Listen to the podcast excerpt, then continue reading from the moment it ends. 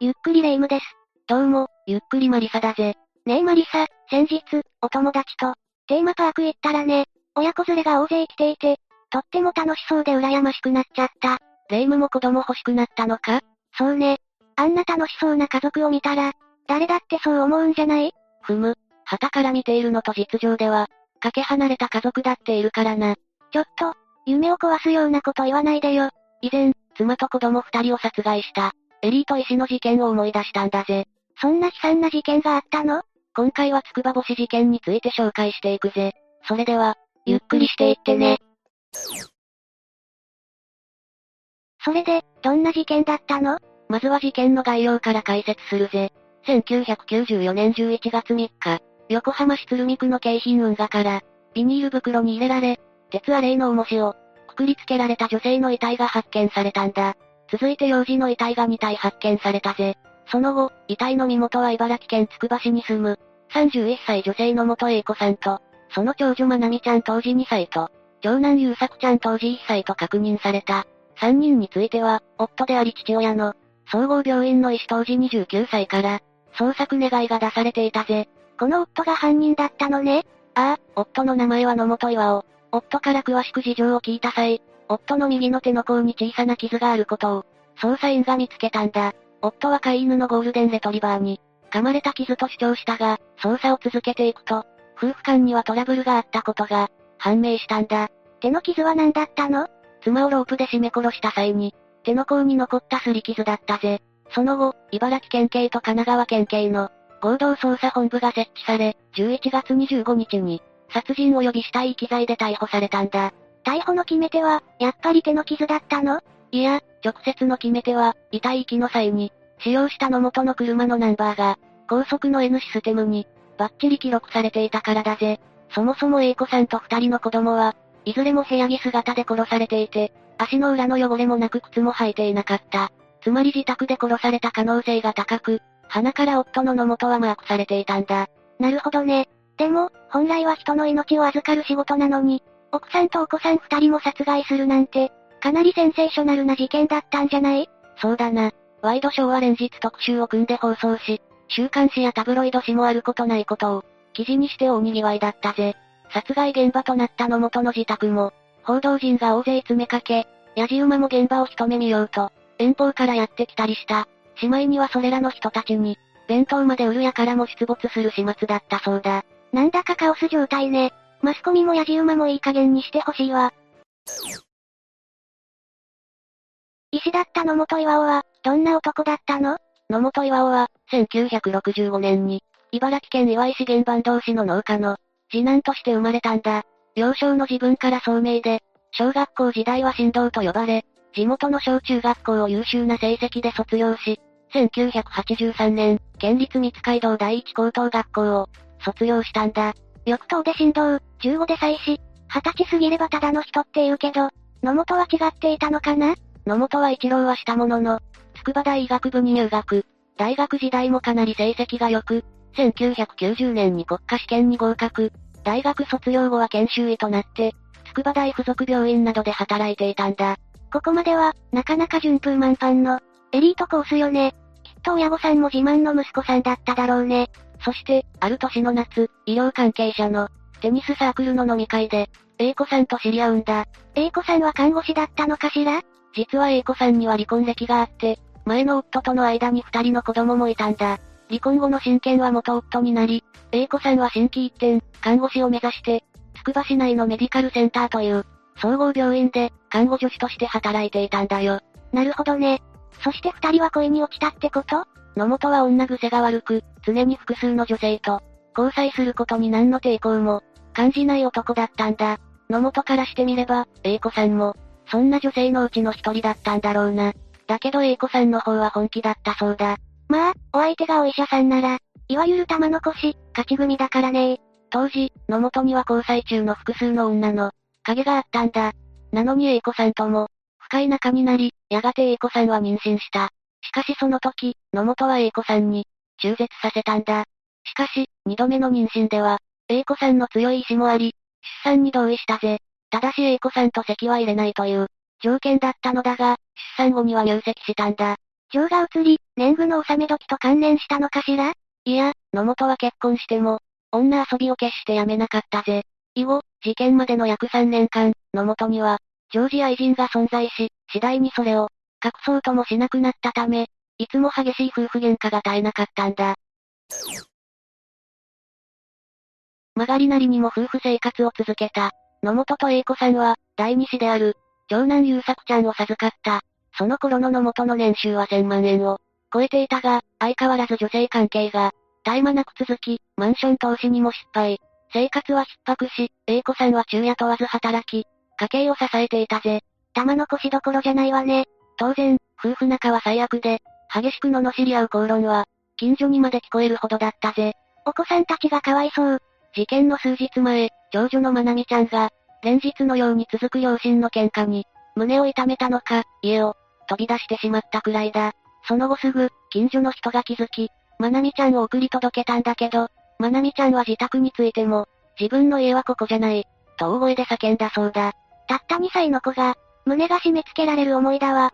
事件の少し前、野本が職場の旅行で、買ってきたお土産を見て、英子さんが、お土産が食べ物なんて愛情がない証拠、と難癖をつけたんだ。野本は、愛情もないし、離婚もできないので、仕方なく一緒にいるだけだと言い返した。それに英子さんは大激怒。あんたを刺して私も死ぬ。と叫びながら包丁を持ち出し、家の外までの元を追いかけ回したぜ。この後英子さんは塞ぎ込んだように、静かになり、食事も作らない状態になってしまったぜ。そりゃ娘ちゃんも家出したくなるよ。10月28日午後8時頃、仕事から帰った野本は、買ってきた弁当を食べ、子供と遊んだりしながら過ごした。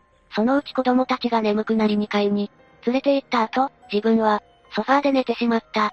小煩悩な一面もあったんだね。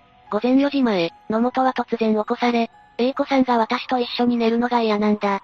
と絡み、口論となったんだ。興奮した英子さんは、病院長に直接話して、あんたの浮気を、ばらしてやめさせてやる、と大声ではめき立てたぜ。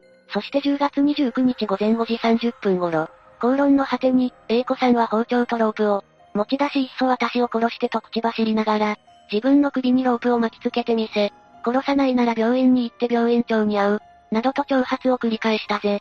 そこまでやったらやばいって、追い詰められた野本は、力任せに、ロープで英子さんの首を絞めたんだ。英子さんは抵抗しなかったのかしら？野本の手の傷はこの時についたのね。英子さんの息がないことを確かめると、野本は2階に上がり、子供2人にも、手をかけたぜ。父親が殺人犯で、母親がいなくては不憫だと思い殺したと、後に野本は供述したんだ。とうとうお子さんたちも殺めてしまったのね。3人を殺害した後、出勤時間が迫った野本は、とりあえず病院へ出勤した。遺体をどう処理するか、思い悩んでいただろうな。何食わぬ顔で患者さんを、見ていたと思うと、ゾッとするわね。10月30日、遺体を海に捨てることを、決心した野本は、実行は夜に行うことに決め、その前に新宿歌舞伎町まで出向いて、ストリップやソープランドに立ち寄ったそうだ。そんな時に風俗が良い。信じられない。その後、午後11時頃に帰宅し、3人の遺体をビニール袋に入れた後で、車に乗せ、31日午前0時50分頃、首都高速で大黒ふ頭へと向かい、午前2時頃、京浜運河場に架かる橋の、非常駐車場から遺体を、海中に投げ込んだんだ。翌11月1日には、愛人と共に、北海道旅行を予約していたそうだ。どんな時にも女のことになると豆なのね。呆れる男ね。殺害後、野本は捜索願いをすぐには出さず、英子さんが何も言わずに子供と実家に、帰ることがたびたびあったのを良いことに、すぐに騒がず生還していた。数日経ってから、野本は英子さんの、実家に電話、実家に帰っていないことを、初めて知ったような演技をして、そこで初めて警察に捜索願いを出したぜ。そんなずさんな工作はすぐにバレるのに。ああ、遺体の状況と野本の不審な点から、警察は3人が失踪した後の、野本の行動をすぐ調べたんだ。この時、主要道路を走行する車の、ナンバーをすべて記録する、自動車ナンバー自動読み取り装置、いわゆる N システムが大活躍したぜ。N システムの移動履歴には、野本が10月31日早朝に大黒不頭まで、走行した記録が残っていたんだ。万事休す。ジエンドね。この証拠を突きつけられた野本は関連し、11月25日にようやく自供を始めたんだ。裁判はどうなったの？1996年2月22日、検察側の求刑は、死刑だったが、横浜地裁は、医師という社会的地位にありながら、3人も殺害し、死体を遺棄。その後、偽装工作するなど極めて重大な犯罪。しかし衝動的な犯行で深く反省している。とのもとに無期懲役を言い渡したぜ。え ?3 人も殺害していて、無期懲役なの？裁判長は判決理由で、倫理観念もなく浮気を重ね、夫婦喧嘩の果てに憎しみを募らせた。医師として生命の貴重さを学んだはずにも、かかわらず、3人の命を奪った。遺族が受けた精神的衝撃、苦しみは大きい。夫や父親の情を感じさせない無慈悲な行為で、罪の意識を書くこと甚だしい。と厳しく指摘したんだ。一方で、子供たちの殺害については、母親を亡くし、父親が殺人者となった。子供たちの将来を不憫に思った。衝動的な犯行としたぜ。また夫婦の不和については、互いに自己の考え方観念等のみにとらわれた。夫婦二人の行動が要因となっており、被告人一人の責任とは言えない。とも述べていたぜ。それでも何か腑に落ちないわ。さらに裁判長は判決理由として、犯罪を繰り返すような強い、反社会性がない以上、被告の人格面を理由に、刑罰を重くすることはできない。逮捕後、犯行を自供してからは素直に、事実を明らかにしている。公判を通じて殺害の重大性や事故の人格の未熟さを認識し、深く反省会をしている、と述べたんだ。控訴はしたの？検察、弁護側ともに控訴したぜ。しかし1997年1月30日、東京高裁で双方とも棄却。その後、野本側は上告するも、2月14日にこれを取り下げ、無期懲役が確定したんだ。うーん、納得できないかも。裁判では野本のことを学生時代の友人は、温厚で明るい高青年だったと語り、病院の上司や患者からは、熱心で親切な先生だった、と証言があったんだ。他に3000を超える原型嘆願書が届けられたのも、判決に影響を及ぼしたのかもな。結局、野本は無期懲役という判決で、事件は結末を迎えたんだけど、犯行について不可解な点もあるんだ。え？そうなの？どんな点かしら？まず一つ目。三人の遺体は、ビニール袋に詰められ、紐で、結ばれていたんだけど、その中の一つの結び目が俵結び、という特殊な結び目で結んであったんだ。そのことから、共犯者の存在も指摘されたぜ。俵結び？聞いたことないわね。俵結びは昔の農家で使われた手法で、米を俵にする際に結ぶ特殊な結び方なんだ。裁判当時、農家でも年配じゃないと、知らないとされたぜ。野本は結べなかったわけね。ああ、実況見分をした際も、野本が梱包を再現した結び目は、三つとも縦結びで、俵結びではなかったんだ。かなり特殊な結び方だから、偶然に結べるものではないらしい。野本に俵結びができないなら、共犯者が疑われても仕方ないわよね。ん確か野本の実家って農家よね。ああ、だが、野本の家族や親類が、関与したという供述も事実も、認められなかったぜ。真相は闇の中なのね。二つ目は、重しに使った鉄アレイだ。三人の遺体はそれぞれ別々のビニール袋に、入れられていたけど、重しに、鉄アレイがくくりつけられていたんだ。だけど、人間は死後腐敗して、相当量のガスが発生し、鉄アレイ数個程度じゃ、浮かび上がってしまうんだ。そうなのね。それじゃ沈めたところで、すぐ発見されてしまうわね。ただ、医師である野本が、そのことを知らないはずがないんだぜ。大学の医学部では、法医学の授業があり、このことは必ず習っているはずなんだ。つまり、遺体の後始末は、野本自身がやったのではないとも考えられるのね。ああ。そして三つ目の謎は、長男殺害の犯行時間だ。実は殺害された優作ちゃんの胃から、チョコレートが検出されているんだけど、チョコレートは消化しやすく、約1時間で消化されていから、検出されなくなるんだ。野本が供述した犯行日前日の、10月28日に野本の家に来ていた、A 子さんの知人女性は、優作ちゃんが、午後7時30分にチョコレートを食べるのを、目撃していて、午後8時に家を出る際に、ちょうど野本が帰宅していたと、供述しているんだ。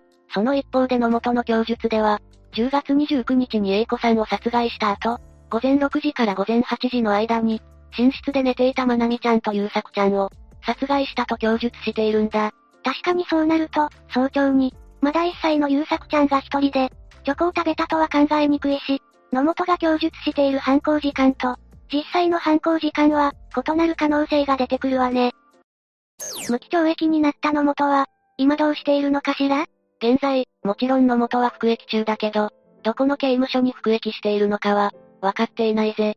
ただ、初犯で刑期10年以上の囚人が、収容されるのは、山形刑務所、千葉刑務所長野刑務所岡山刑務所、大分刑務所の5カ所の刑務所が多いんだ。それを鑑みると、茨城県の事件だから、千葉刑務所か、無期懲役囚が多い。岡山刑務所が考えられるな。刑務所によって、いろんな特色があるんだ。でも無期懲役って言っても、仮釈放の可能性もあるのよね仮釈放については、野本の場合、丸徳無期という習わしで、認められない可能性が高いな。丸徳無期って？